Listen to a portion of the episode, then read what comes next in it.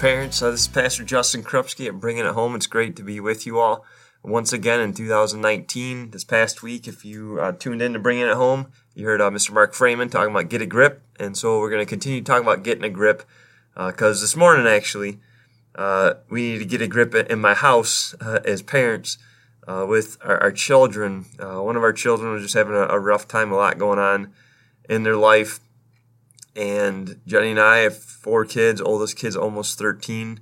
Right? Hopefully, we're learning.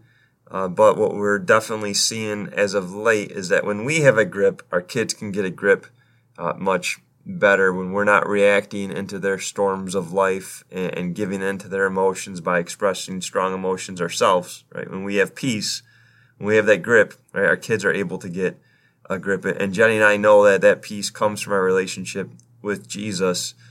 And so uh, for me this morning, uh, I'll be honest with you, I knew uh, one of our kids was going to be having a hard time because uh, I saw it coming yesterday. And so honestly, all night long, right, what do we do as Christians? Right, we pray. We pray, prayed the Lord's Prayer uh, through the outline uh, for my kids, specifically this one child.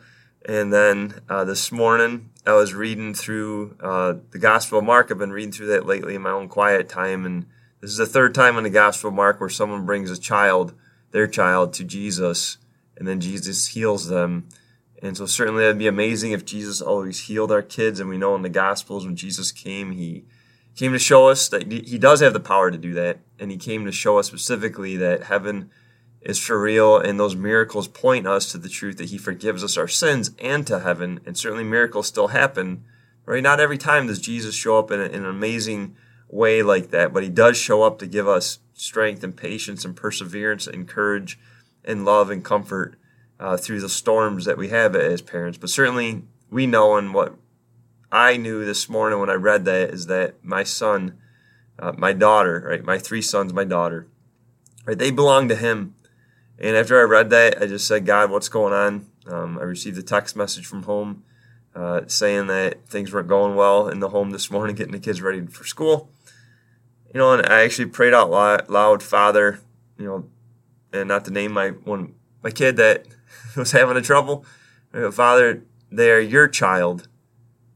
Right? In Jesus' name, I, I, pray that you would help them right now, that you would show up in, in, their lives, and that your spirit would reign in them and give them peace to, to move forward with courage and strength to face the day ahead of them.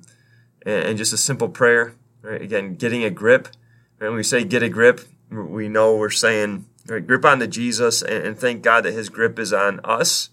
But certainly, as we're living out our faith as parents, right, we're able to bring that faith into our children. So certainly, a friendly reminder there, and uh, with bringing it home, right. Our hope is that this can be your friendly reminder. This is your time when you're doing a devotion where you hear God's word, and, and so a verse that I shared with our congregation at Trinity a couple weeks ago, the Book of Revelation certainly craziness is all around the churches in Asia Minor, is around uh, the disciple John as he's in exile. And then within that, we see really, in my perspective, the main purpose of Revelation is to come to John in those seven churches and say, get a grip because he's got a grip on you. Jesus has a grip on you.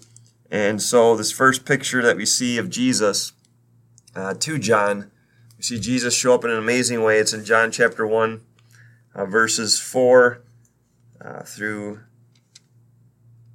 8, it looks like. And then he keeps going here all the way to verse 9 through 20. And so I'm going to go ahead and, read this. John hears this voice, and this one is speaking to him, and it ends up being Jesus. But here's what it says about Jesus as you and I are called to get a grip as parents so that we can help our kids get a grip. And then I turned to see the voice that was speaking to me, and on turning, I saw seven golden lampstands. That's the churches that's us. Right? In the midst of the lampstands, in, in the midst of us, in the midst of you and your world, there's one like a son of man. That's Jesus, and we'll get to him in a minute. Clothed with a long robe with a golden sash around his chest. Right? That's king. That's a king of kings, right? He's the parent of parents. Uh, the hairs of his head were white like wool, like snow. His eyes were like blazing fire. Right? There's dignity. There's wisdom in the in the symbolism of his hair. His eyes are penetrating, captivating. His feet were like burnished bronze refined in a furnace, right? He's ready to stomp on the enemy, to fight for us, to fight for our children.